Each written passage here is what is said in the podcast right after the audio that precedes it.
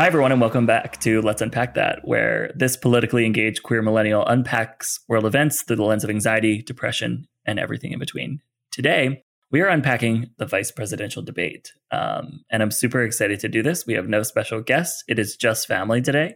It is Erica, Kirk, and our producer, Andrew. And we're going to cover a couple things. Obviously, the main topic will be the vice presidential debate. But before we get into that, I think it was really important for us to talk about um, the main headline, not just our regular headlines, but the main headline is that the Trumps still have COVID 19.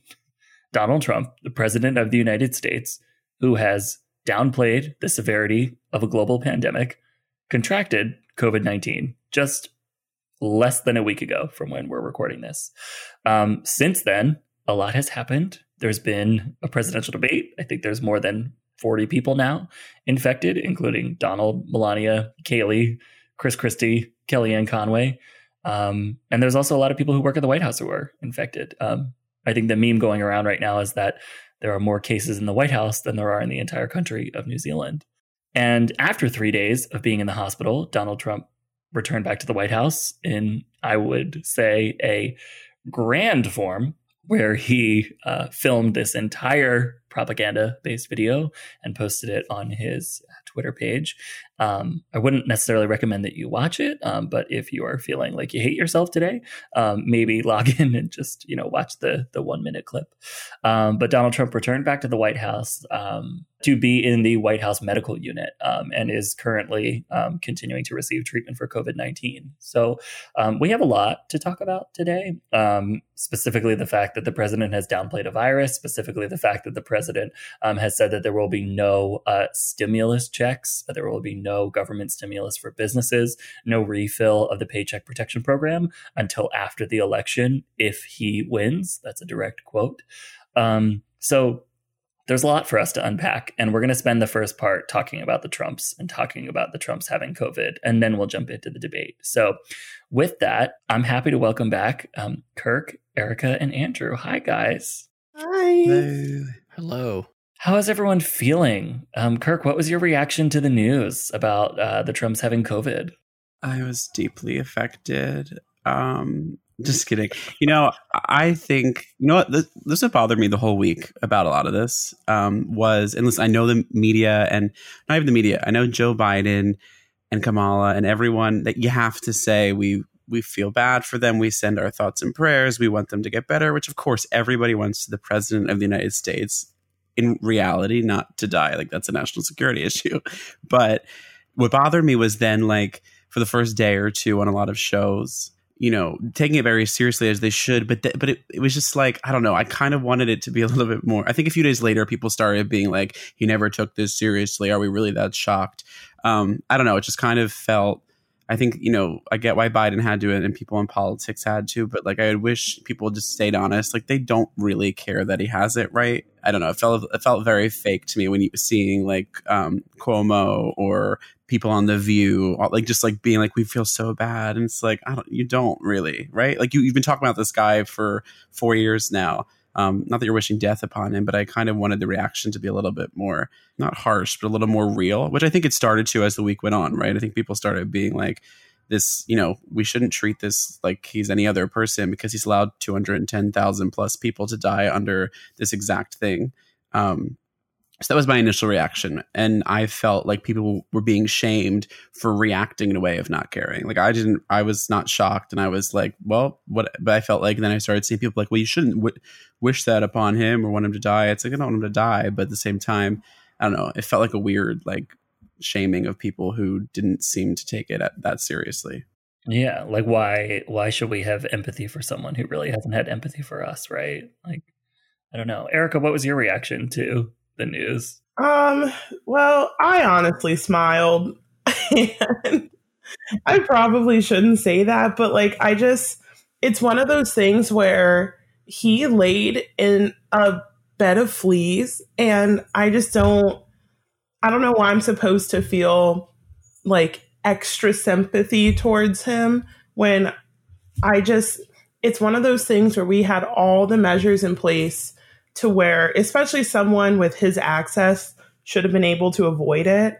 and he caught it because of his own ignorance and his unwillingness to listen to professionals and the CDC. So I don't know. I like I hate to say that like I was like, eh, well, play stupid games, but like that's kind of what it was and you know, he's now affiliated with a super spreader event which in itself just sounds terrible. Like I just imagine a whole bunch of dirty people in a room um, coughing on each other, but that's really what it was. And, you know, there was a lot of ignorance around it that brought them to this point. So um, I smiled because it was just like, are we going to call this a hoax now? And I'm sure people will still call it a hoax, or they'll say that our great president survived COVID because he has superior genes, even though his diet is Coke and Lay's potato chips. But you know, it is what it is.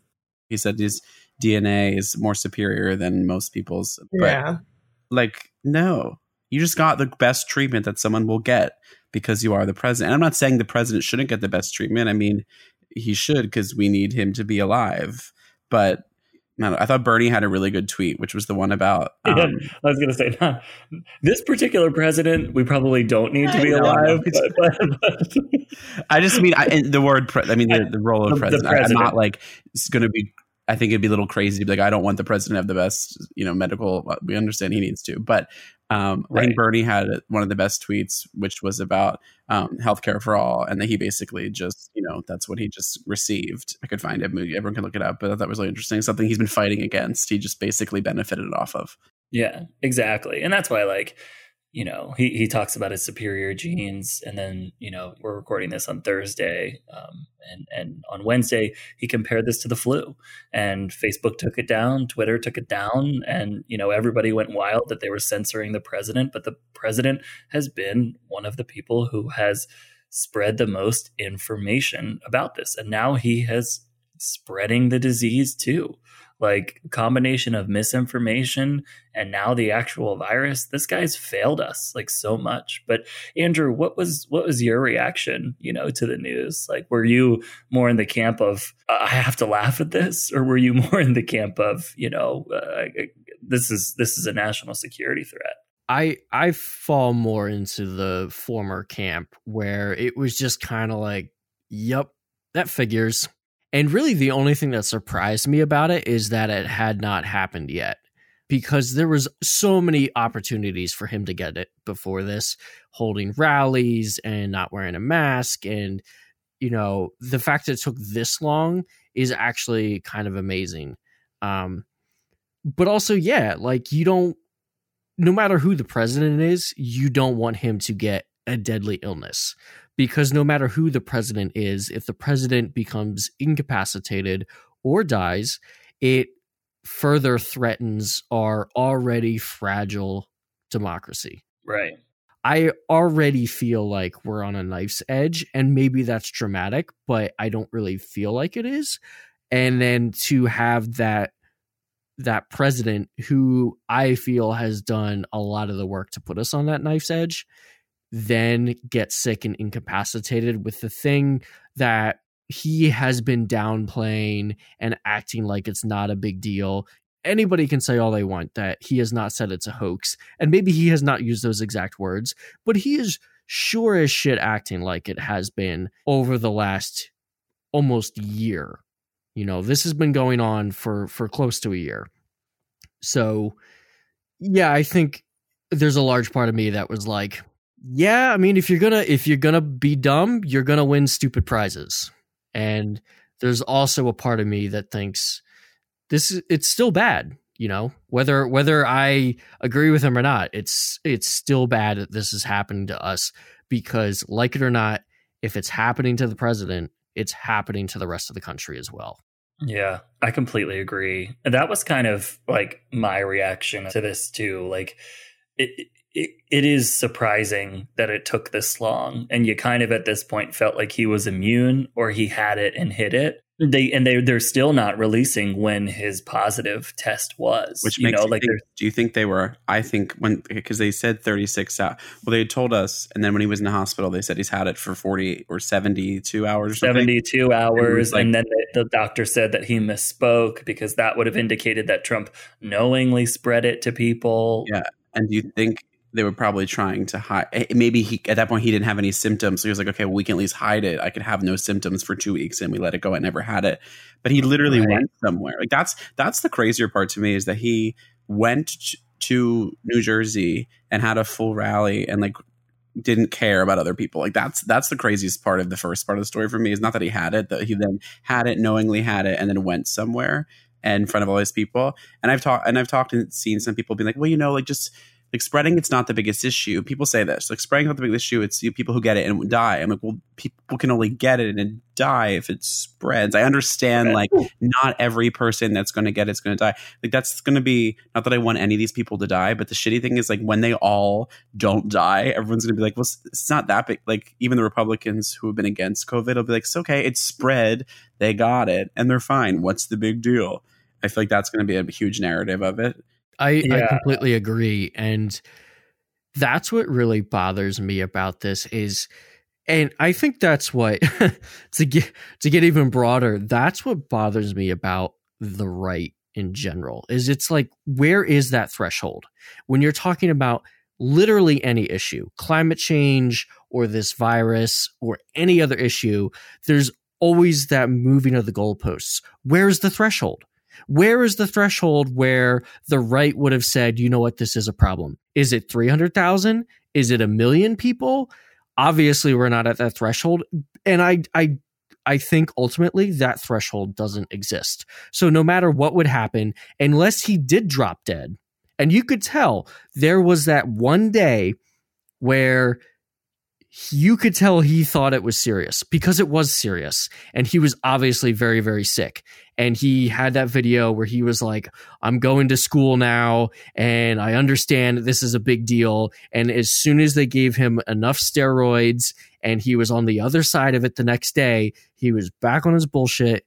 And it was just you know it's not a big deal. Don't be afraid of it. Live your lives. Let's reopen the economy. And as soon as he was out of the woods that's what we're back to so that threshold just never exists and it's all because nobody gives a shit about human life no matter Yeah. how pro-life you claim to be all that matters is if your 401k goes up 401k vote Right. And it went Yeah, I- down. it's funny that you said pro life because one of the things that like bothered me is I know who a lot of pro life people who have the thing against against stem cells, which by the way, there's two ways to produce stem cells organically. But the stem cells that they used on Trump, and it might be fake news, but the fucking Times said it, so it's true. Paul It's is, 100% true. That is Paul is 100% true. it's true Is that the those stem cells came from fetuses. And it's like, are we pro life or are we pro your own agenda?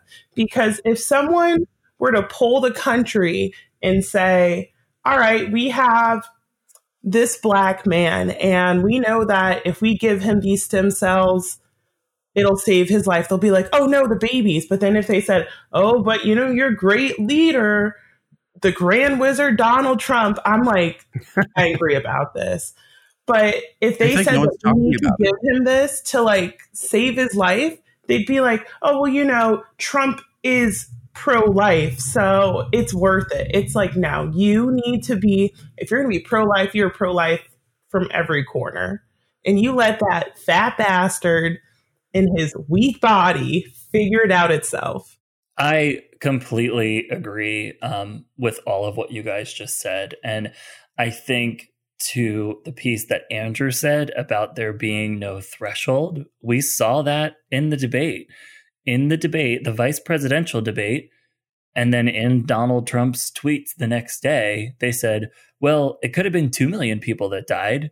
That is excusing the fact that they let 200,000 people die, 10% of that amount die. So they're saying, well, at least it wasn't as bad as what Fauci was saying at the beginning of this. They could not answer the question not Donald Trump, not Mike Pence, not anybody in their administration, why we are 20% of the world's death and only 4% of the world's population. And that is a question that we should all continue to ask our Trump supporting family and friends, because to me, that was the most despicable part about this entire thing is that even when they got the thing that they were denying and they went knowingly to an event to confirm an anti choice Supreme Court justice. And then after that, they put Joe Biden's health at risk. And then after that, they put Kamala Harris's life at risk. They don't care about other people and they are not pro life because there is no threshold for what it means to be pro life. There's no threshold for what is a excusable amount of death. There's no threshold for an appropriate amount of jobs to be lost all they can say is that Donald Trump banned travel from China, and Nancy Pelosi and Joe Biden and Chuck Schumer said that they banned travel. So, you know, and they were yelling about it. Uh, uh, but look what we did. We were getting, you know, blah, blah, blah. It's like, no, no, I'm sorry. What you did in January, what you did in February, when you are caught on tape downplaying the seriousness of this illness does not excuse your failed response. And you deserve to suffer the consequences and the pain of that in every way possible. This bullshit from Mike Pence last night about the American people are strong. The American people have resolve. The American people made it through these eight months because of their ingenuity. We did, but that's only because we had to. And we still lost 210,000 people. We still have 30 million people taking unemployment benefits. We still have a president who, like Kirk was just saying, nobody's talking about the fact that he has COVID anymore. Nobody's talking about that anymore. Like, how can we just so quickly move on to the next shiny thing? How much lower can we go? How low is the bar? Like, I feel heartbroken and angry, but I also want to laugh at them because they contracted the thing that, again, to Andrew's point, no, he didn't say coronavirus is a hoax, but he used hoax. He used the Democrats. He used this whole myriad of stuff in his speech to make us believe that it's the hoax. He did it as late as yesterday with 200,000 people dead, and he did it as early as January when, you know, 30 people had died. And that's just nuts to me. And I think, you know, it's because even the way you not the way you were speaking about, but the way you're speaking about how they're speaking about it, like what he said last night, Pence, like we're not, it's not over. Like uh, they talk about it like you got through these eight months. Like I'm still getting through it, bitch. Like I'm not going back to work tomorrow. I'm not doing like we're still not functioning. And I know they want to. They think it's time to, but I do. I'm not. I don't think it's going to get to two million deaths. But like it could double and then who knows what happens from there and that's why it's like it's really ballsy of them to be like it could have been 2 million but what if a year from now it is 2 million and then then what do they say because not over it wasn't 2 million in the first six months that's great but that's that's where it's it's weird to start talking they already talk like it's over. Right. Um, that's because we did have resolve because we did stay home. Right. Because we stopped hugging people. If we, we did that because home, we did that. They didn't do that. yeah. Sorry, I didn't mean to cut you off. No, no, it's true. I think if, if people had actually done what most other countries did, I know the majority we did, but like we also live in, you know, primarily a liberal area. Like I think most parts of the country didn't do that, and or didn't do it long enough. It'll be interesting to see if Biden does win, how they attack COVID, depending on how it is at that time in January. Um, if they were to do another two week, I don't know, just something. I don't. I don't know how anyone will possibly do that, but it'll be interesting to see how they handle it. It feels so hard to shut the country down again, yeah. doesn't it? I don't know what do you do. I think honestly, I hate to say it, but like I think that the government stop has to stop giving people a choice because people are always going to choose in their best interest. And right now their best interest is their own joy and their own entertainment. But here's my thing. I love going out. Like I'm a very social person.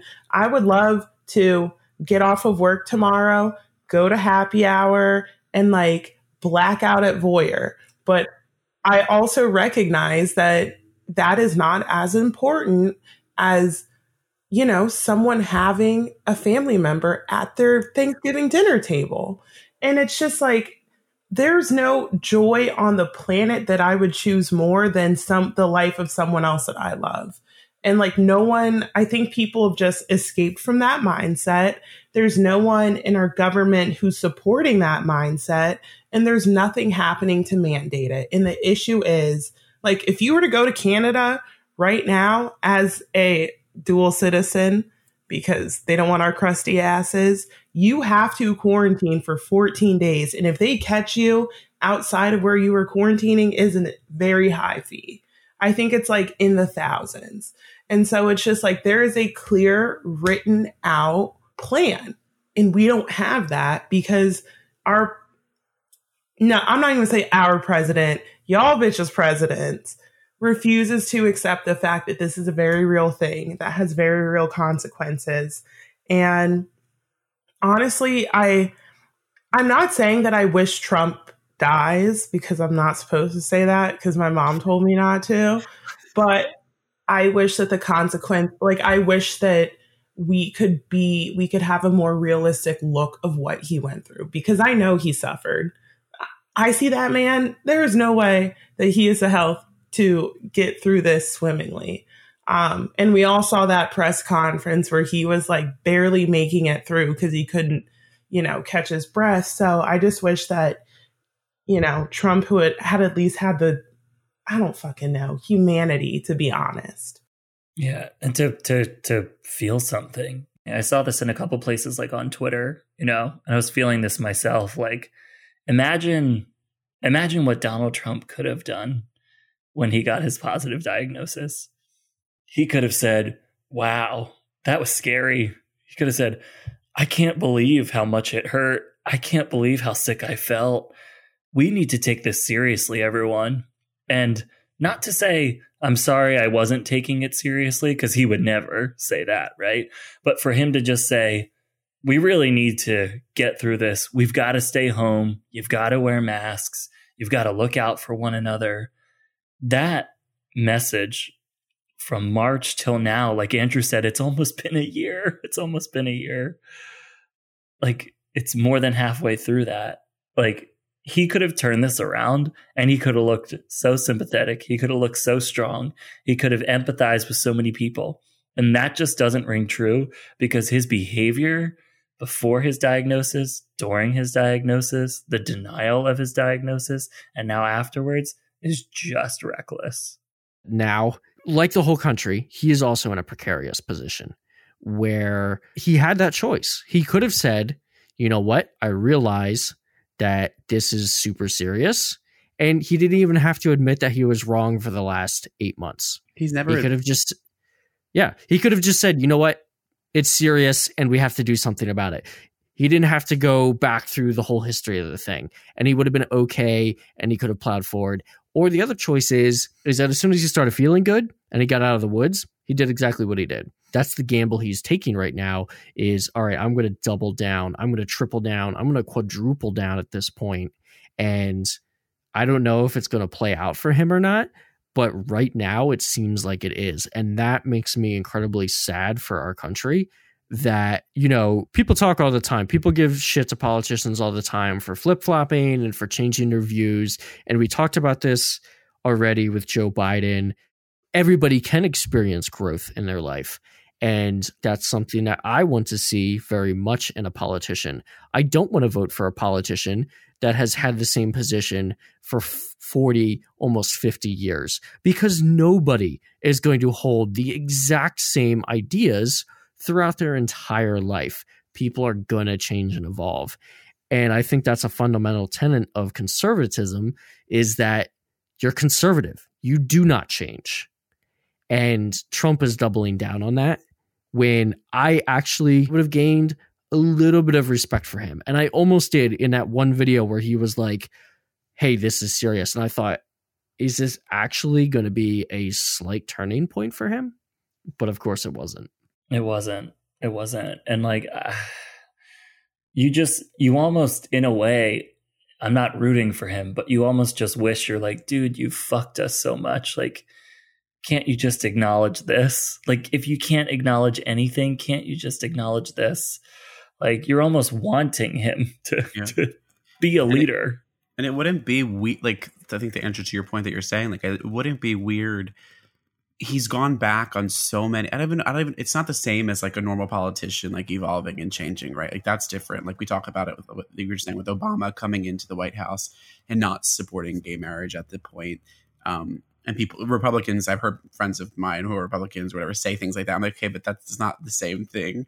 He had for the past four years plus will change his mind every other day on things. And why couldn't he, if you changed your mind on this because you had it, like, I don't think we'd be like all for Donald Trump because he did that, but like, you wouldn't lose your base. They would probably be like, you're, it is serious and that's okay. Like, we're not going to be mad that he lied. He didn't lie to us before that he does it all the time. So they're not going to, they haven't done it before. Why would they start doing it now?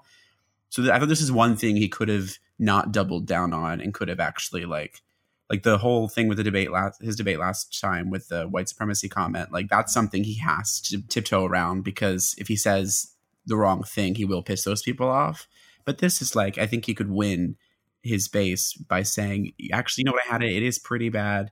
And he could even say i've always said it was bad. That's what he would say right? He would mm, lie right. Always, i always knew I it was bad. it bad. he could have done that and it would have been we would have rolled our eyes but like everyone would have forgot about it by tomorrow. Like that that's what he should have done um, if he cared about people and his people because his people to be honest are probably people that aren't taking it as serious um, at this point. So if, if anyone who isn't taking it serious at this point, it's probably that base. So that's where it's going to keep spreading and that's where it's going to keep getting worse. Um, but he doesn't care about he doesn't care about them. That's the craziest thing. Like, he literally doesn't care about anyone, but even the people that they think he's the only president to have ever cared about them. And he doesn't care about them. Yeah. That's a really good point. Um, I think ultimately, a you know, 95% of the people who are going to vote for him are locked in at this point. Yes. And they are they are so much for him and it, it feels very, very culty and they hang off of every word that he says and they're so invested in him as a person and it's not about the institution of the president it's not about the the the Republican Party and I'm not saying 95% of his voters are like that but a very significant portion of his voters are like that those people would have agreed with him and gone along with it. He had an opportunity to turn it around and keep his voters and honestly he that probably would have brought people off the fence onto his side. And we don't know at this point, but if there is a chance that he is not reelected, I think this is going to be an important factor in that. And I feel like he would have had more votes in November had he made that first choice and said, you know what? I do believe this is serious. For those yeah. undecided voters, you think, right? Mm-hmm. Yeah, for for those undecided voters, he wouldn't necessarily. I mean, there might have been a handful, a tiny, insignificant number of people, but who are those people going to vote for? Yeah, the people yeah. that would have disagreed with him, who would they vote for? Right. There's no one else. Either they right. would not have voted, or they just would have voted anyway. Right. so I, I don't think he would have lost. I think he only would have gained from that decision, mm-hmm. and the country as a whole would have gained from that decision. Right. We would have lost less people. We will we will lose less people. We're, it's so I don't even know how to put the, yeah. the, the, the tense of this together. But if we had a president who acknowledged the seriousness of, of a pandemic, we would not lose as many people as we are likely going to. He had a chance to show to us that he was a leader, not just scream about the fact that he is a good one. He had a chance to show it and still failed. So I I want to I want to kind of transition us into the debate um, because we've talked about it a little bit. So um, when we come back, um, we will go into Kamala's strengths, Kamala's weaknesses. We'll give our initial reactions. We'll talk about Pence and his uh, troubling issues with speaking over women. Um, we will cover it all. So uh, stay with us.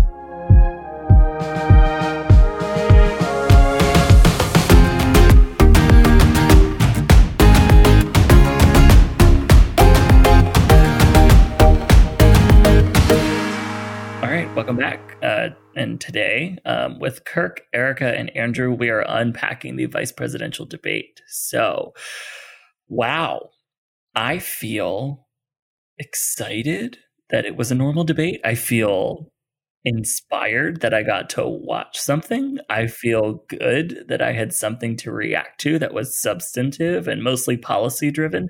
I even felt excited that we had people evade questions, but not in the way of like, you know, just not answering, but just like particularly like putting these things together that were like cleverly evasive. So like from a drama perspective, I was all in with this debate. Um, you know, from like an overall honesty and truth perspective, I don't know that I was in in in, in with this debate. Um, but I don't know, like I very much appreciated the lack of theater that there was in the debate compared to what we saw last week and it felt normal to see a Democrat trying to fight for their values and beliefs with a couple corny lines. And then it felt good to have like a Republican white male with no personality lying to me. Like those are experiences that I am used to. And in this sort of quarantine phase, I am I was thrilled to have something that I could process as normal and then have a reaction to. I'm not saying that Mike Pence swayed me anyway at all. If anything, he continued to sway me further away from him. Uh, but my initial reaction was like, all right, like this was a debate and I could see positives on either end of the political spectrum, regardless of what you believe. And I also feel, based on the polling that we've seen so far, that Kamala Harris won this debate. And so those things feel good to me. So, um, but I want to kind of go around and, and, try to get some of your initial reactions to it. So, um, Andrew, uh, would love to to start with you. Some of your initial reactions to the debate. Maybe you didn't feel as positive as I did. Um, maybe you had a, a different take. So, would love to hear your initial thoughts. Well, I'm going to be boring and say um, I pretty much agree with you. It was very nice to have a fairly coherent debate. I mean, towards the end, there was some talking over each other, and both of them went over time on questions. Um, but that's that's normal in a normal political debate. Like things get a little bit heated, people are passionate about what they're talking about, and you want them to be that way. You know, you want them to care about the issues that you want to vote for them, you know, to care about. And yeah, it was it was a normal political debate, and and it, I didn't feel exhausted at the end of it in the same way that I felt exhausted at the end of the presidential debate. The presidential debate felt like it lasted for a fucking year. And this felt so much better than that. Um, I mean, I'm sure we'll get into the nuance of everything, but overall, yeah, it, it was a nice return to like normal politics, if you can call politics normal. And isn't that sad? yeah, yeah. That this is this is what we wanted to get back to. right. We wanted to get back to politicians acting like politicians. yeah. What about you, Kirk? I, I saw you had a couple reactions to that too. Like, what were your your thoughts on the debate? I agree. I mean, I think I saw somewhere that someone said it was like the presidential debate on decaf, um, which I thought was kind of funny. It's kind of true. Yeah, I mean, it was normal. I think Kamala won objectively and not objectively. I think the polls say that.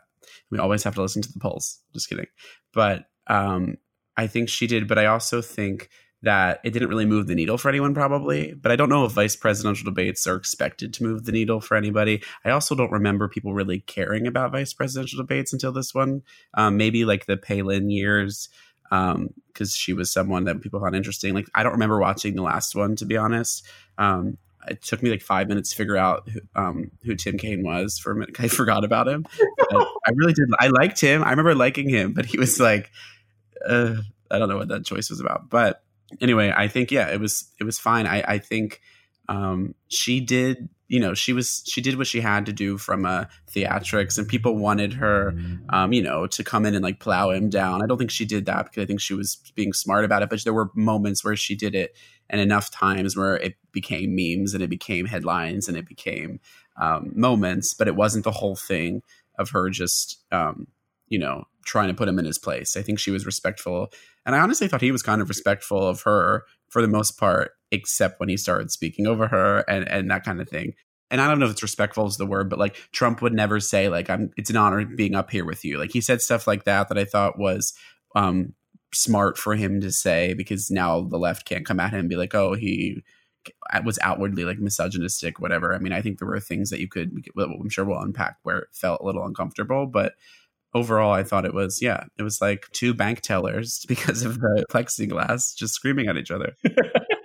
it was so interesting. Erica, what was your initial reaction? You know, I mean, you're a black woman. You've had white men talk down to you before. Did you feel like he was respectful of her? Maybe well, that was a loaded question, but yeah, um, not including us. No, none of none of these white men have done it. Other than the yeah. three white men I talk to every Wednesday, yeah. Um, but I think she did a good job. So my thing with Kamala is she has the experience of being spoken down to, being contradicted. Um, you know, she's been in a court setting and she's also she said it a thousand times. She was the first this, she was the first that. And with every first, she was the first woman of color. Um, so I think that Kamala handled it well. Um, I will say, I, as much as I think Pence is the Antichrist, he, at the very least, for the most part, he did handle most of the debate pretty well in the sense that if he started to talk over her, he'd kind of back off a little bit. And then when he stopped, she was like, no, like, I am speaking.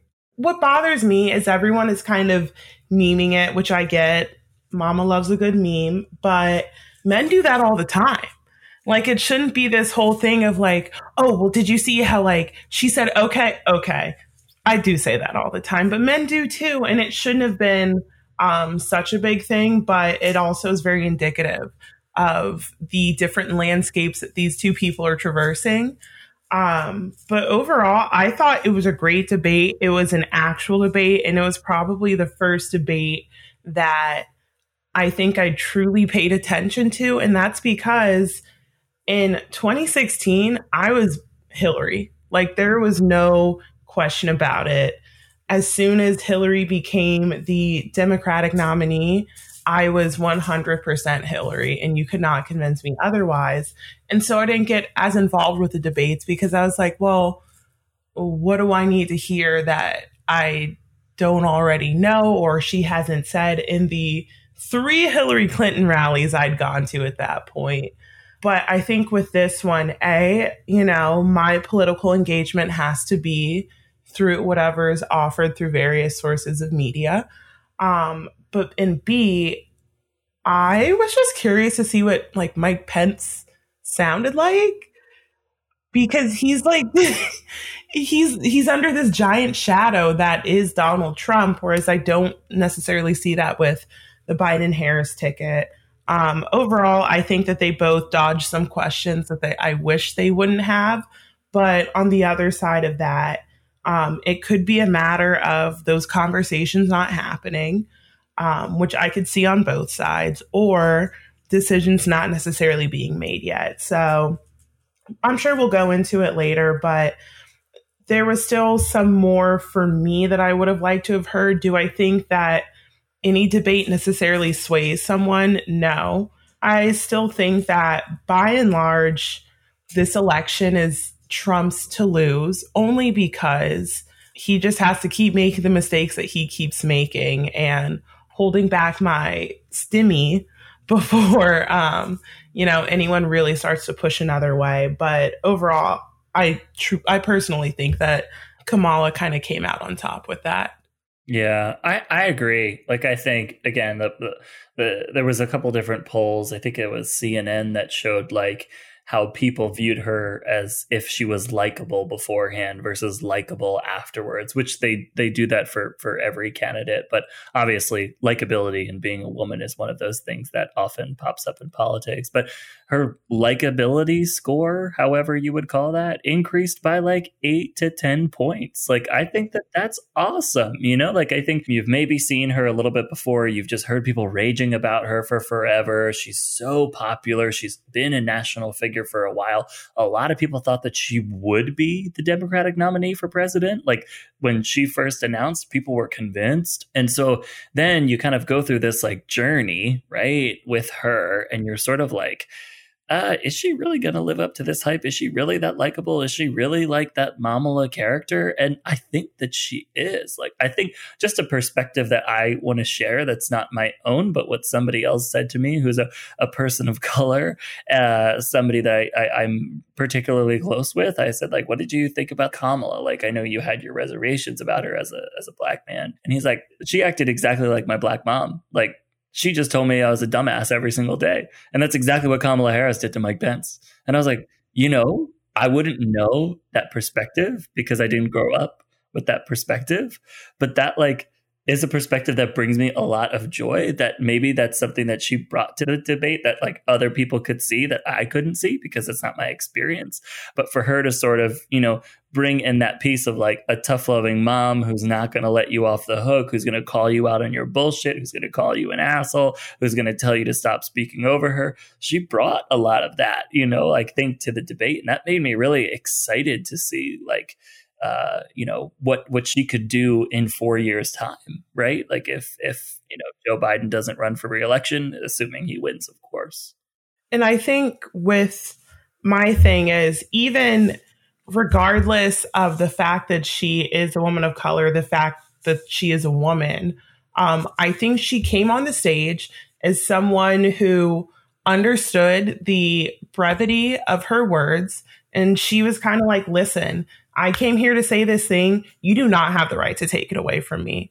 Um, I think, again, I will say good on Pence for backing down. I would literally pay my entire salary to see Kamala debate Trump only because like Biden would kind of try to keep going and Kamala would stop and be like, no, this is for me. And even to the moderator, she was like, he took away my 15. You need to give it back to me. Um, so I think she kind of took control of the situation the best that she could. Um, and she made sure that she got what she was entitled to. I don't know. There's kind of this narrative around her, like, taking, taking, taking, but she was entitled to her two minutes, her 15 seconds, her 30 seconds, her one minute. And if that comes interrupted, then you should be credited that time back. Um, mm-hmm. I will say, I felt like that happened more for Pence than it did Kamala, but Kamala also did not interrupt to the same degree that Pence did. Um, and I'm sure there's something out there that confirms or denies that, but at least um, for me as a viewer. That's what I witness. Yeah, agreed. On a similar lines, I guess then, um, Andrew, what frustrated you about Pence's performance? What were some of the things that, like, while watching him, if we can kind of agree that we feel, and especially based on polling that Kamala won, like, what about Pence made you feel like he lost? Like, what sort of frustrated you as a as a Democratic voter, or also just as like a, a viewer looking for substantive debate? Yeah, well, I'm just going to talk about taxes right now and not answer that question. I I feel that and we can talk about this later. The big dodge for Kamala was obviously the court question. Yeah. But I feel that Pence I don't feel it. I saw it. Pence dodged so many more questions. And in a way that you could really tell the lack of substance to the entire Trump administration and to the current Trump campaign. All they really have is money. That's it. It's it's the economy which boils down to taxes and jobs. That's about it. It's just money. It's greed. It's capitalism. That's the only thing that they have going for them. And you know, the thing that people don't want to acknowledge on either side, really, because whenever things are going well, doesn't matter who's in the White House, we attribute things going well to who's in the White House. But by and large, the economy, the stock market just kind of ticks on. There are these dips, there are reactions to things that a president says or the government does. But if you look on, at it at a long enough timeline, it really doesn't matter. Things continue to grow. So to say it was all of ex president's policy is missing that point. And that is what they've really hung their hat on is well, the stock market has had record gains over the last three and a half years, which is true. But it, I feel that it's really had gains despite Trump. And we see that time and again where he says something and things drop. And, you know, he said he's not going to, he's halting all stimulus talks, massive drop. And then he had to walk that back. And then stuff came back. And that is all they really have. And that is all Pence continued to bring it back to taxes, jobs, and fossil fuel profits. That's it. Exactly. Mm-hmm. It frustrated me so much to to see in that. Like I just kind of felt like especially once you have to re-explain your answer when they've asked you another question just makes you look weak. Yep. It makes you look like you have something to hide. It's exhausting because people just want to move on because there was already a tense exchange. You already had your two minutes, then you already had your 15 seconds, and now you're just trying to add more. And that that to me is exhausting. Like I think that's huge. And again, they came back to an economy that we can easily I wish we had easily just been able to say last night, why the fuck are we bragging about an economy where 30 million people are collecting unemployment yeah. benefits. Why are we bragging about that? But Kirk, what were some of the things that frustrated you about Pence? Uh, all of that, and I think including the he did this morning reading some people's reviews and stuff, really seeing that he said a lot of what Trump said in his debate. Like he did the whole, well, you support the Green New Deal and you do this, and he like he pointing out these things that they know are not true, but are, it's these like Trumpisms that he used himself. It didn't work as well with him.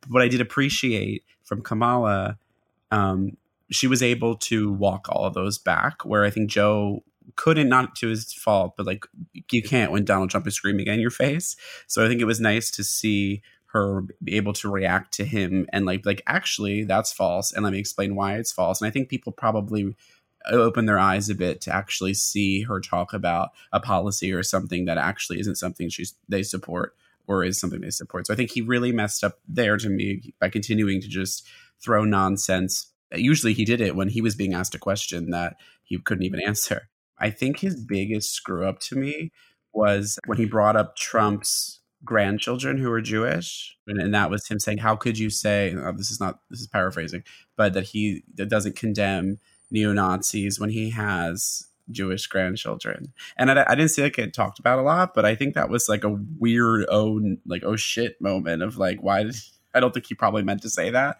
but it was very much like I have a black friend, and that means I'm not racist, or you know. Um, so I think he might have rubbed a lot of people, maybe a lot of Jewish people, wrong that way. Um, uh, who, whatever, I don't know, whatever basis would be offended by that, but I think that was a weird comment. I personally wish they would have asked him an LGBTQ plus question. I think that was kind of a miss because that's like his thing that he's against. So it would be interesting to see him um, react to that. But yeah, I think it was his not answering questions, his false accusations towards her or towards Biden through her, um, and then that oh shit moment, and then the fly, which honestly was a strong moment. I think. I, I, know Paul. Paul did not want to talk about the fly. we, had, we had to talk about it. We'll talk about the fly, everyone. The deep we don't have to talk about it. We just had to say it. yeah, of course we do. Like yeah. yeah. yeah, no, I think it's it's it's part of the unpacking of the debate, right? Is that like everybody was so ready, willing, and able to like see Pence fail that the second that there was an opportunity to be like, rather than call him out on the fact that he lied about COVID, call him out on the fact that he was lying about race, call him out on the fact that he was lying about the Trump tax cuts. It was like, there's a fly. He's full of shit. We did it. You know, my phone, my phone and has never. It was like the amount of texts that were coming through at that moment was hilarious. But it was, I it reminded not me believe what the presidential bait was for those feels like six hours. Like was that that was like yeah, that's what it felt like to me. It was like commotion because there hadn't really been much commotion during all of it. Um, yeah. I think it was a bright. It was funny. It wasn't, but I do think it did take away from um, a lot of the comments that he did make yeah. that people aren't talking about, like um, not denounce. I mean, not that he was asked to denounce white supremacy, but he did make some weird comments about that um, when it came to police. He said that he or he wouldn't deny systemic racism. Um, yeah, that that happened, and no one's really talking about that. So I do think I know. there are disadvantages to the fly, but I think it was a nice moment.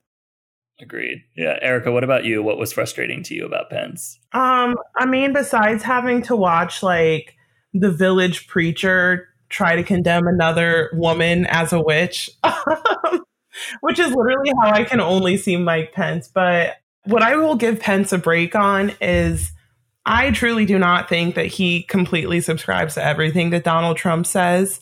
Um, and I think because of that, he could not argue certain things. Like he dodged questions around Trump's repeated accusations that COVID isn't real, just dodged completely the super spreader event question. Um, and I think that he, what frustrated me is he took such a nationalistic approach to everything, where it was like, oh, COVID, well, us Americans, we've been doing such a great job, like you Americans out there. And it's like, no, like you have to be the voice of responsibility in this. Yes, I am a great person. We are all wonderful people, but we do not hold one of the highest offices of the land. So no one is looking to me to say, how should I react to COVID? No one is looking to Paul with 20,000 plus followers to see how he's reacting to COVID for guidance. We look from a higher source. So I think there's just like a lot of denying responsibility, ignoring the fact that they did deny responsibility. And I just wanted him to take a stance just to say, like, you know what? Yeah, we don't give a fuck about COVID. Or, yeah, we did make the mistake and we are going to do better and we're going to learn from this. And so I just, I just wish that at some point he had more of a backbone, but I also recognize that Donald Trump holds him by the balls. And we've all seen Donald Trump and how he treats people who disagree with him. Mike Pence kind of flailing in the waters, and he had Donald Trump roping an anvil around his nutsack like the entire time, which is a very, very vivid explanation of it, but it, that's where we are. my second visual of his crotch tonight. Oh man. I just want to piggyback off that really quick. Like what I've seen in conservative media is people saying that Pence won, but they don't have a reason why he won. And I think after the presidential debate, if you looked at it a certain way, you could legitimately spin it that Trump won. If you believe that bullying and talking over and shouting down is winning, then yeah, you could say Trump unbalanced Biden. He got Biden to crack a little bit. But what I really don't understand is anybody saying that Pence won definitively. If anything, they were both fairly evenly matched. They were both well prepared they both knew what they were there to do, which for Pence was carry Trump's water and to deflect those certain questions into the one thing they had, which is the economy and money. Um, but he did that well. But I don't think he won. And it's it's because I'm biased, of course, but I still would have felt like uh, Kamala won. Um, she came off as more real. Um, she came off as more sure of herself and her points. You know, the VP always plays second fiddle to the president. The the VP is there to support the president, and they both talked a lot about their presidential candidate as they should. Mm-hmm. Um, but she still came out as more of an individual, where Pence did not. Pence was very much Trump's little bitch boy. Yeah. Of course, conservative media has to say he won, but I think it's telling that they really didn't have any legitimate reason why he won. They were just like, oh well, he totally dominated Kamala. Right, because if you if you talk over somebody, if you use too much time, if you continuously ignore the agreed upon rules, you don't answer the question. You make the debate about what you want to talk about. Yeah. People will look at that and think you won. But if you're somebody who just tuned into politics, you're somebody who's not engaged in politics, you're somebody who, you know, was like, eh, Mike Pence seems like a politician, Kamala Harris seems like a politician, you might be like, dude answer the question that was asked you know like answer the the question that they stop stop trying to explain over and over again. Stop trying to jump back. Like let's just move the debate forward. They asked you a question. Can you answer it? I think that american people can see through bullshit like that. Um, and I think they saw through a lot of Kamala's bullshit too last night. You know, I don't think that Mike Pence was the only one bullshitting up there on that stage, but I think that it was very easy to see that Mike Pence was talking over the moderator, talking over Kamala Harris. I think that, uh, especially for women, where 66% are leaning towards Joe Biden right now, many women have been in a situation where they have felt like Mike Pence has been representative of somebody else who's been in their life and talks down to them, talks, you know, over them, makes them feel insignificant without necessarily being as much of a bully as Donald Trump. I even saw conservatives saying like, "Wow, Pence is going to be great in 2024," realizing that they were saying that uh, Donald Trump is going to lose the election, or Yeah. that you know that that Pence would run again after Donald Trump wins again. Of course, if you love Trump, Pence did everything he was supposed to do, but he certainly didn't come across looking like an asshole, especially as a viewer who might be a woman or somebody who is familiar with some of the issues that women face um, in public settings and private settings, sometimes in their own marriages. Um, you know, that's an experience that that that a lot of people have gone through. So, no, I'm not going to, you know, be like, oh my gosh, that the way that Mike Pence was acting was just it was so sexist the whole time. I don't think it was that extreme. I think, but but what you can see and feel was some of that everyday sexism of just this guy doesn't like to play by the rules. This guy wants to be the one who gets the last word in. This guy can't even breathe when a woman made a good point, so he has to ignore the question that was asked and start asking another one. That is the part of sexism that I felt was on display last night. It wasn't, you know, the level of, of Donald Trump's sexism against Megyn Kelly, who of course defended Mike Pence Yeah. last night, you know, talking about her her menstrual cycle. But it was it was this version that is more familiar and often I think something that is so frustrating. But a lot of women I've spoken to are people who like don't know how to articulate that type of sexism because the men's not being overtly awful, right? It's just sort of like a subtle. It's not subtle, but it's like a, it's it's it's more of a familiar sexism, I guess. And again, you know, the people on the on the you know conservative media can say whatever they want, but when there's a female candidate on the stage and a female moderator, and there's a male in the room who's talking over both of them and ignoring both of them and ignoring what they're saying and trying to drive the conversation himself, that is a, a feeling that feels very familiar to a lot of women mm-hmm. that I talk to. It's a type of sexism you can't take to HR, is what it is. Boom.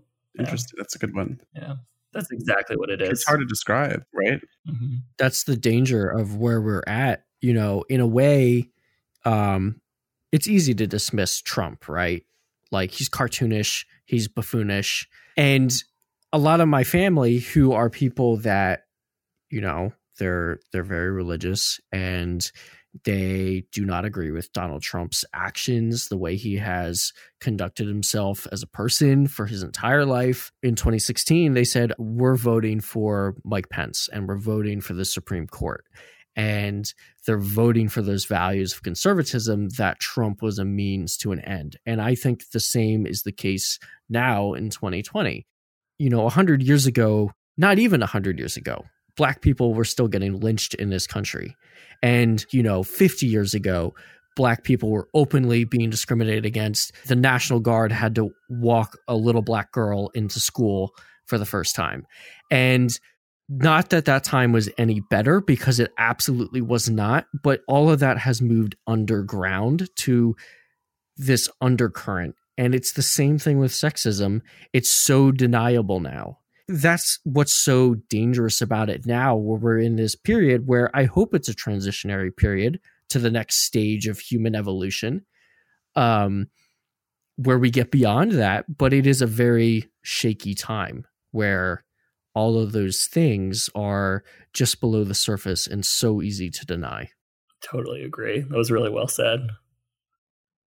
So, transitioning a little bit, um, what were some of the things that frustrated you guys about Kamala Harris? Um, I have a few.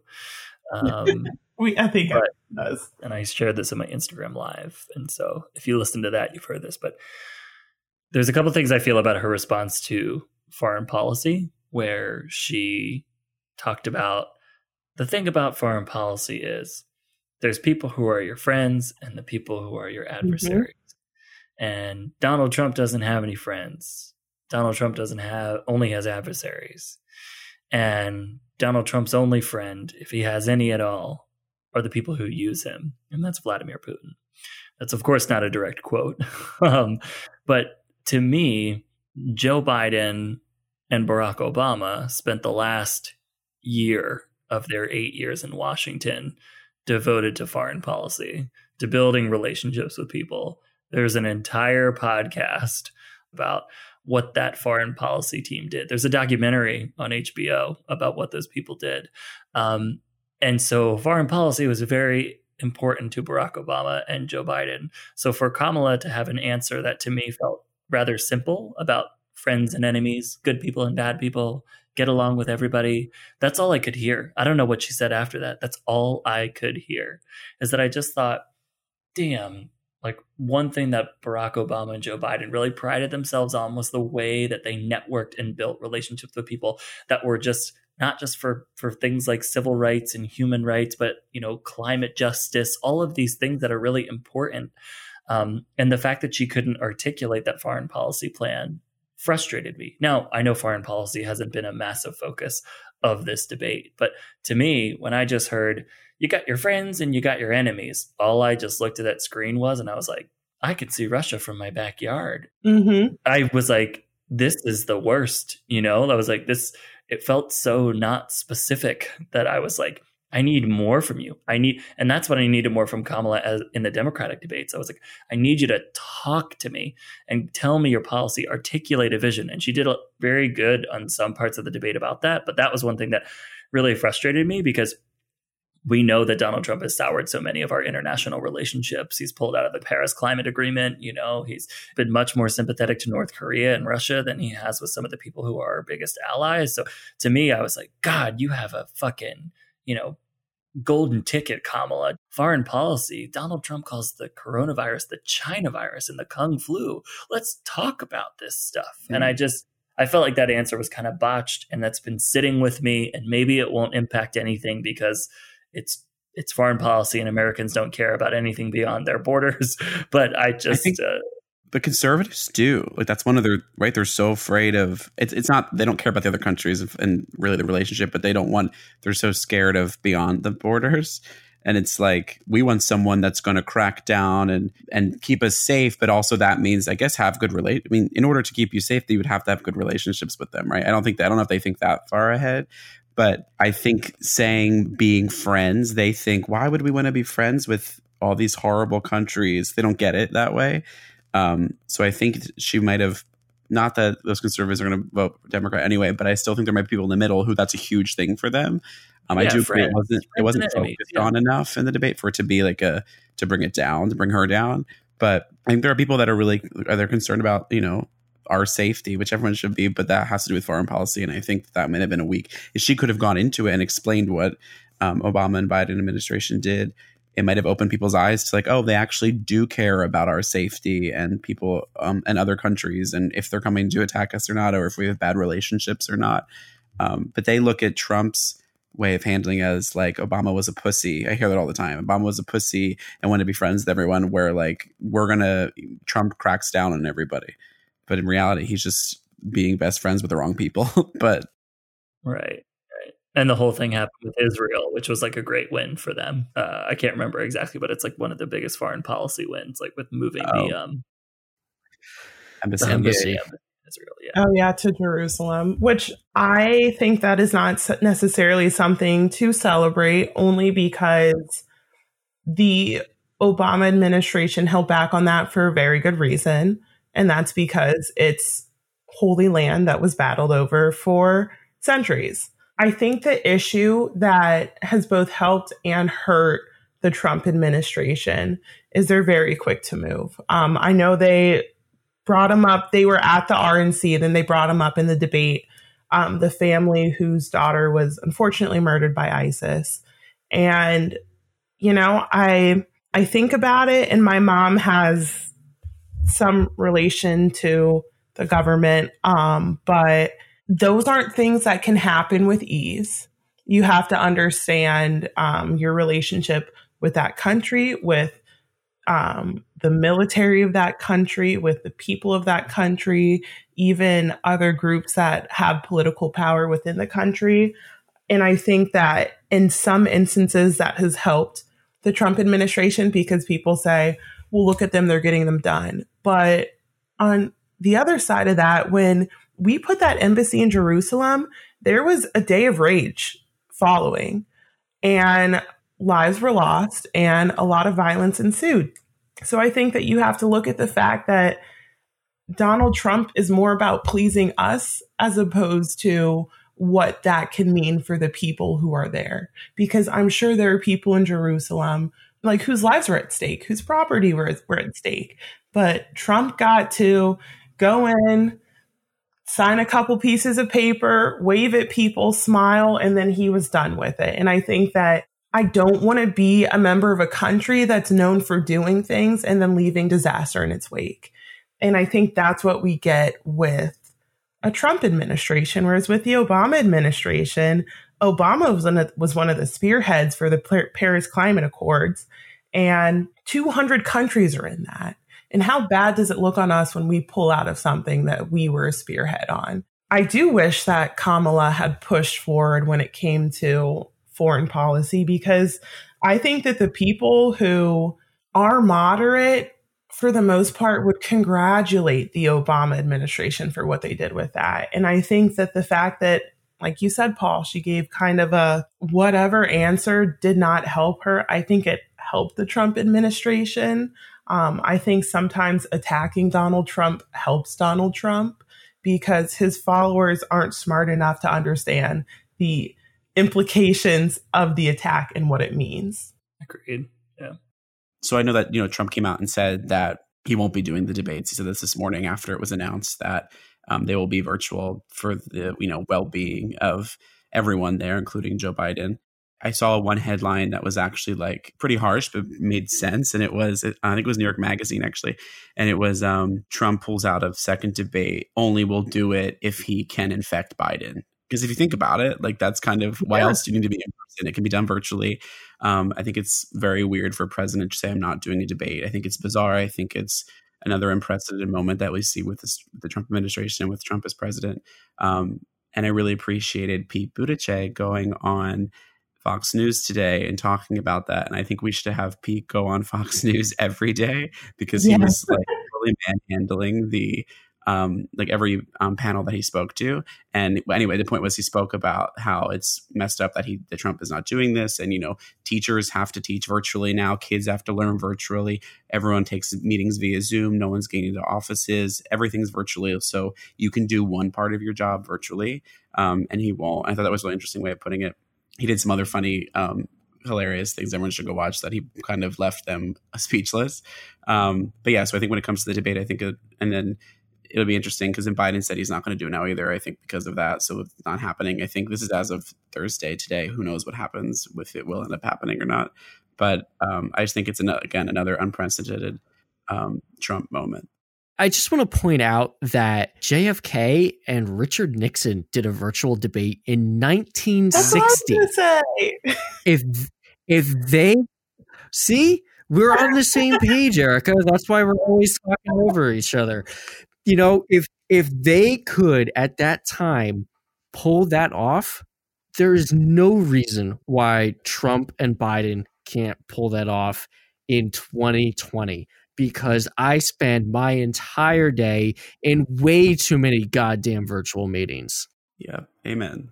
And I think I personally think that there was no Trump knew that Biden wouldn't want to be in a room with him because he has cooties and I personally don't think that Trump could physically get through a debate. Like he is coming fresh out of the hospital.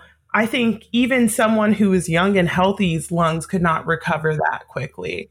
Um, and again, we all saw him like barely making it through a press conference. So I, I personally think that he was looking for an excuse not to do this debate because if there's one thing Donald Trump refuses to do, it's show weakness. But if he can call in to cable TV every morning, still he did it this morning and talk for probably I don't know how long he talks, but it's a long time.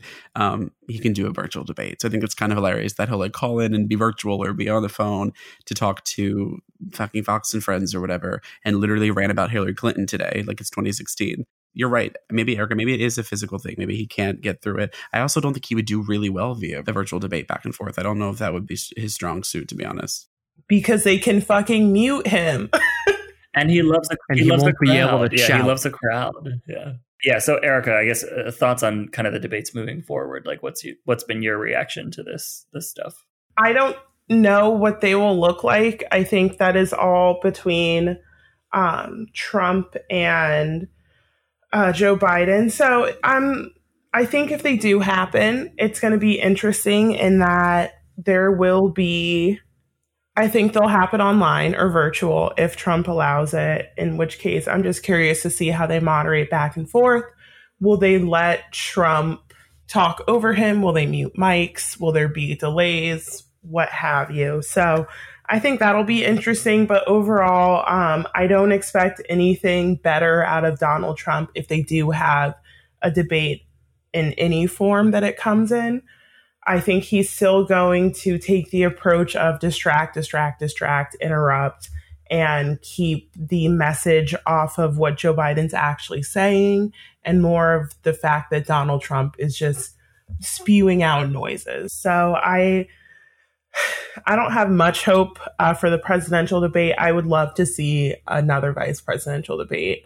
And I think Kirk mentioned it earlier. I would love to see them address the LGBTQ questions, um, especially because I know how Pence feels. I want to see him voice that in a political manner or a democratic manner, you know? Um, so that's going to be something that I would look forward to.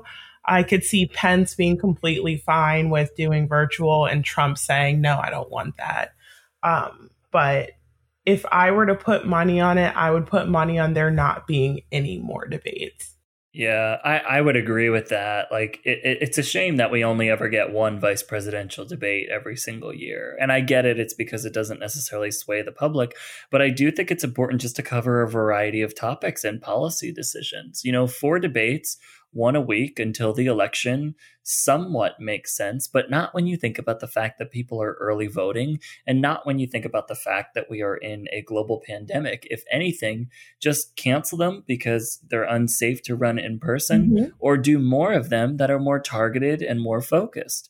And I feel personally um, that to me, if if Donald Trump doesn't want to do this town hall, if he's scared of, you know, not looking good from a virtual setting because he can't kind of move back and forth, he can't look at the opponent, he can't really get a sense of what it's going to be like cuz he likes to kind of just ramble and talk on the phone, like then Joe Biden and Kamala Harris should do their own town hall with voters where the voters ask them tough questions. I still want to hear about Kamala Harris and Joe Biden talking about LGBT rights. I still want to hear them talk about immigration, especially with the president who won largely the primary because he had this rallying cry of build a wall.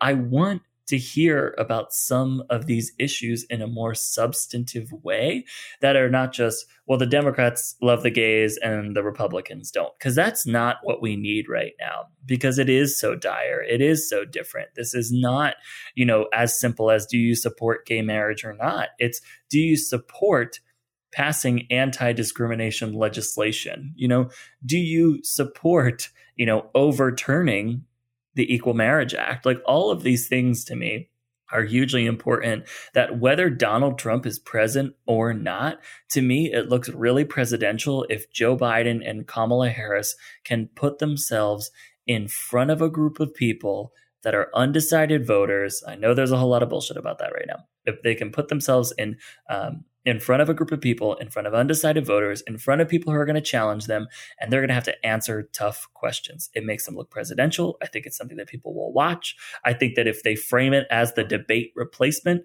I think that there are things that that we can do like that would entice people to want to learn more about Joe Biden. And I think that learning more about Joe Biden will seal this election for Joe Biden, for Kamala Harris, and for the Democrats. So I think we keep doing it. We keep moving forward with it. Whether Donald Trump wants to throw a hissy fit or not, I think we we still need to get Joe Biden in front of the American people because all we've heard about for four years is Donald Trump. You know, mm-hmm. and I'm just tired of it. I want people to hear about Joe and hear from Joe. So that's kind of my take on where the debates could go. But Andrew, I don't know if you have any thoughts or reaction to that. I pretty much agree. It seems at this point today that another presidential debate in the format that we are expecting to see is um, probably not going to happen. And you know, once once Trump plans a rally, it's going to be very difficult for him to pull out of that. Um, and once Biden plans whatever else that he plans to do that day, it's again going to be very difficult to pull out of that. And I know Trump has floated the idea of doing other debate dates later in the month but that's so close to the election and and that would be outside the bounds of what's normal. I i, I just don't think that it's going to happen. I mean five, um, five million honestly, people have already voted. It's like why do we do these so late yeah, anyway? and, and, exactly. Exactly. Like especially after the first one what is going to be different about the second one? Part of me almost agrees with donald trump but in a different way he doesn't want to do a virtual debate, I feel, because this is a cop out for him. He can get out of doing a debate if there's issues with him still talking and breathing. I feel he's he may be kind of right to pull out because it's not going to go well for him. I don't think. And I don't think it's going to go well for the American people because it's just going to be people being muted on a Zoom call. It's going to be frustrating to watch. They're not able to conduct themselves like the rest of America has conducted themselves on virtual meetings since March. And, you know, since longer than that for all the people that have worked remote long before this pandemic. You know, they're just, it, eh, Trump has proven that he can't be on a debate stage at all over the last four years. He's not going to be able to do it virtually. And I think that's what it is. That's why he's pulling out. And honestly, whether or not we want to see him do it or not, that's the right decision for him. And I don't know what it's going to give the American people if they went through with it with a virtual debate. Now that I think about yeah. it. I 100% agree. And and you know what? You're right. It is the smart thing to do for Donald Trump. Um, Donald Trump always thinks that the the I mean, oh god, I sound like such a pundit, but Donald Trump always thinks that the answer to to his problems are more Donald Trump. He always thinks that you know when he's struggling, he should get in front of more people. He always thinks, you know, that um, if he fucked up, that the uh, immediate response is not to have a good PR person, not to have a good vice president, but to be like, no, no, I'm here, I'm here, I'm here. You know, he tanked the stock market on Wednesday and then was like, oh, let me make sure I don't fucking do that. So let me make sure I tweet. Like, he always thinks the answer is him putting himself in front of other people. And honestly, people's minds are likely made up about him, whether they like him or not. Not necessarily if they want to vote for him or not, but if they like him or not. Um, you know, I think largely a lot of people don't. I think even the undecided voters who may vote for him don't necessarily like him. Um, I think it's one of those things, they still feel like they're picking the worst of two evils because uh, evil is Joe Biden, who's somebody who's been in power for so long and does and they don't feel like he's done enough. And then evil is somebody like Donald Trump who's just kind of a dick, you know. Um, so I I agree. Like I think that um, it is the right thing for Donald Trump, and I think the right thing for uh, Joe Biden and Kamala Harris are to keep getting and staying in front of the American people, but it's on the media and it's on all of us to say, no, this is the debate replacement. No, this is the like, this is the town hall. This is the town hall debate. And you know what? The Republican Party forfeited, but we're going to play anyway. I think that that if the media can market it in that way, if they can make it like a thing about Donald Trump, not only will that embarrass him and cause him to embarrassingly tweet all night, it will also like just make more people watch and tune in because we've seen a lot of town halls there's been a lot of those but i think you know to to make it not feel like a normal town hall to show biden and kamala's like chemistry together, you know, for them to take hard questions, for maybe Joe Biden says something not clear and Kamala steps in, or Kamala says something like, yeah, well, this is my plan. And then Joe says, and that's great that that's her plan, but this is kind of what I believe. That's why we're moving. Like we can see a little bit of the dynamic. Let's turn this shit into a spectacle, you know, for those mm-hmm. undecided mm-hmm. voters. But you know, a lot of people only tune in because of Trump, but but maybe there's something else that we could do to kind of make people excited and engaged. And I totally agree with you. I, I, I, would like to see them unfettered by being bullied by Trump or being talked over by Pence. Again, for the vast, vast majority of voters, they're locked in already. Either they've already voted or, you know, for real, or they voted in their mind. But, you know, we're going to be faced with a presidency of either one of them. So I, I would like to see some of those tough questions answered by Kamala and Biden. You know, queer issues were not mentioned at all in the VP debate. That question was not answered. That actually that flabbergasted me. I totally mm-hmm. agree with you. I couldn't believe they didn't ask about that at all. You know, I think I know what they're going to say, but I would like to hear them yeah. say it. And the same thing with neither one of them could answer the question about the court packing well. And that's concerning to me, not because I'm too concerned about whether or not they're going to pack the court or add another justice or not add another justice. You know, I'm not clutching my pearls in the way that conservative people are clutching their pearls about that. To me, it shows that there is not a plan right now that they don't have an answer to that they're not even trying to shut it down or deflect uh-huh. it they're very obviously they don't they don't know how to answer that question and that's concerning to me that at this late in the game, you know, these are people who are supposed to have answers, and they obviously do not have an answer to that question right now. So I would like, you know, I would hope that over the next week that they realize that and they they come up with an answer. Agreed. Yeah. Well, let's transition into our last segment because I think that that was a good piece of like things that we're hoping to see, things that we want to see, like things that we want people to answer for. But like also, what are we going to answer for? What are we going to do? What are we going to leave out in the field, you know, from now until the end? So, like, Kirk, let's start with you. What's your action item for the week?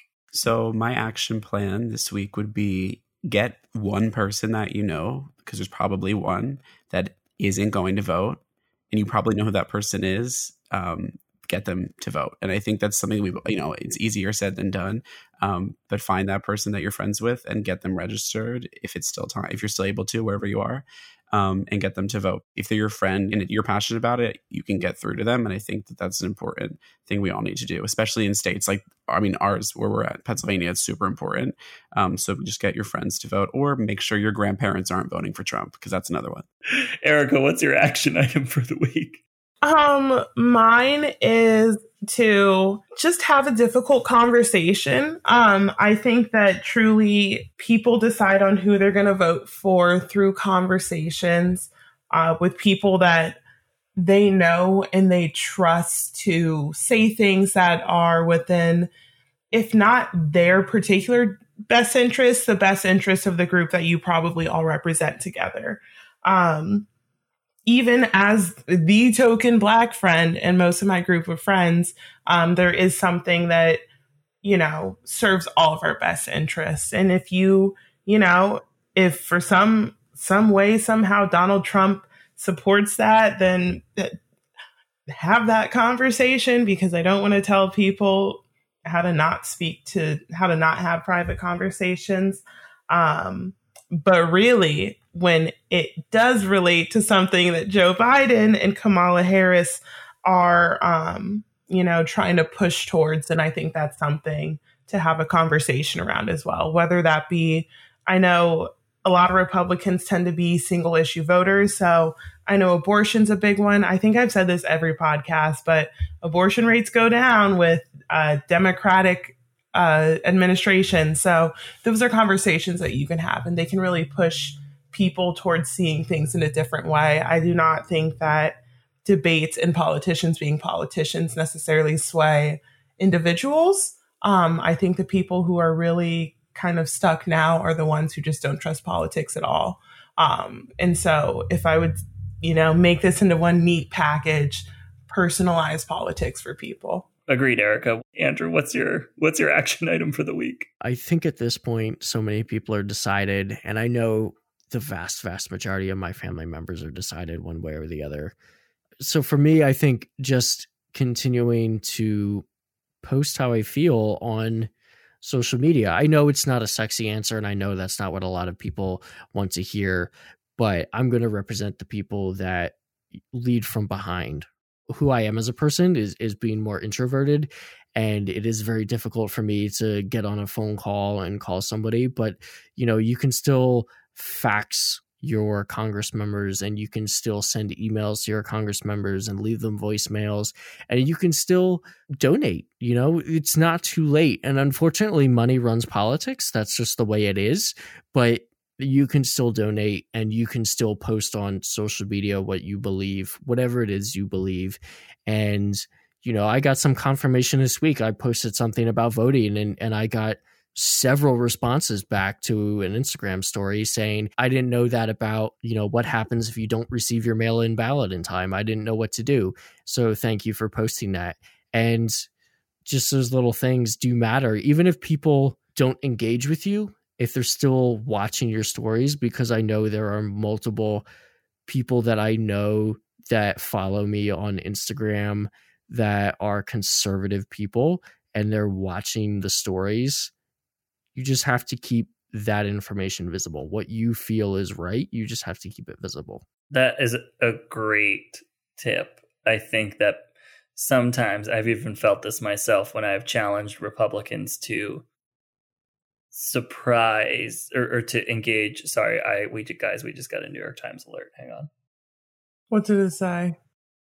Uh-oh. Is he dead? Oh, Trump Trump with surprise green light from doctor wants to resume debate next week. No. President Trump, down in the polls and confined to the White House, lashed out at his aides in an erratic interview and called for his political enemies to be indicted.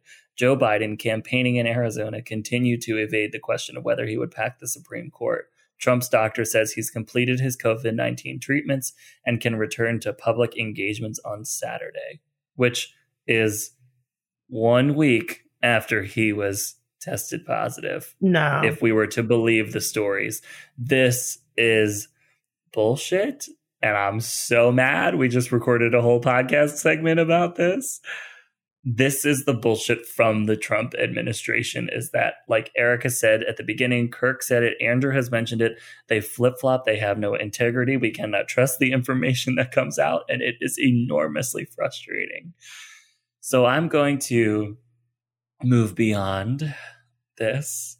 And I'm going to say that my action item is to focus less on Donald Trump, though keep him in the back of your mind.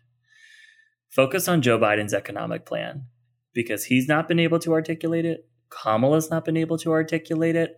There's been good discussion and articles about it, but it has not gained traction. So I'm going to give you some quick highlights. And then I want you, as your action item, to go to joebiden.com and I want you to read his plan for the economy.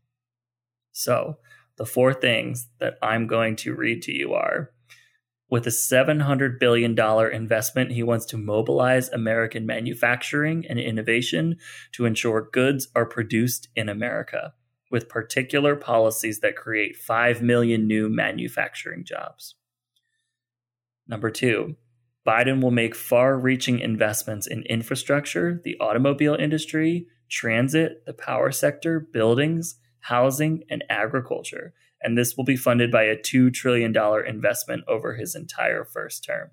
To put that in perspective, that is what the first COVID relief package cost. Number three, investing in caregiving and educational workforces to ease the responsibility of parents, especially for women. So his plan includes support for universal preschool and home care services for people on Medicaid. So helping those people in the middle who have people to take care of that are younger and people to take care of that are older. And number four, with different investment opportunities, tax credits, and affordable housing, Biden wants to create and execute a nationwide plan to address economic inequality, especially in underserved and undersupported communities. In addition, he wants to raise the home ownership rates by giving everybody who doesn't own a home yet $15,000 in a tax credit. These are fantastic economic plans that I think we need to be talking about more. So that's just my teaser, but I'm going to encourage you to read the full plan at joebiden.com. And then after that, look through the analysis of it too, because it's important to get a full perspective. All right, Erica, where can people find you? You can find me at Erica, E R I C A underscore Megan, M E G A N. Andrew, what about you? You can find me also on Instagram at A N D R W J N. And I'm Kirk. You can find me at, at kirk.charles on Instagram. And I can't believe we're less than a month away from the end of the world. Was that? I wasn't expecting that. I don't know why. I wasn't expecting that. I just I nodded and then I was like, Wait. Yeah, I was like, wait, That wait. needs to be what we go out on. That's the last note of the podcast. Really, the record scratched for me. I was like, wait. Um, and if you want to follow me, if you listen to this podcast and don't follow me, I don't understand because it just doesn't make mathematical sense. Um, but I am, it's Paul Warren on Instagram. So uh, thank you all so much for listening. Andrew, Erica, and Kirk, it is always great to have the three of you. Um, please, everyone, recognize we have less than three weeks left to turn this election more strongly into our favor. So Thank you so much for listening. This has been another episode of Let's Unpack That. Leave it all on the field, and we will talk to you all soon. 谢谢。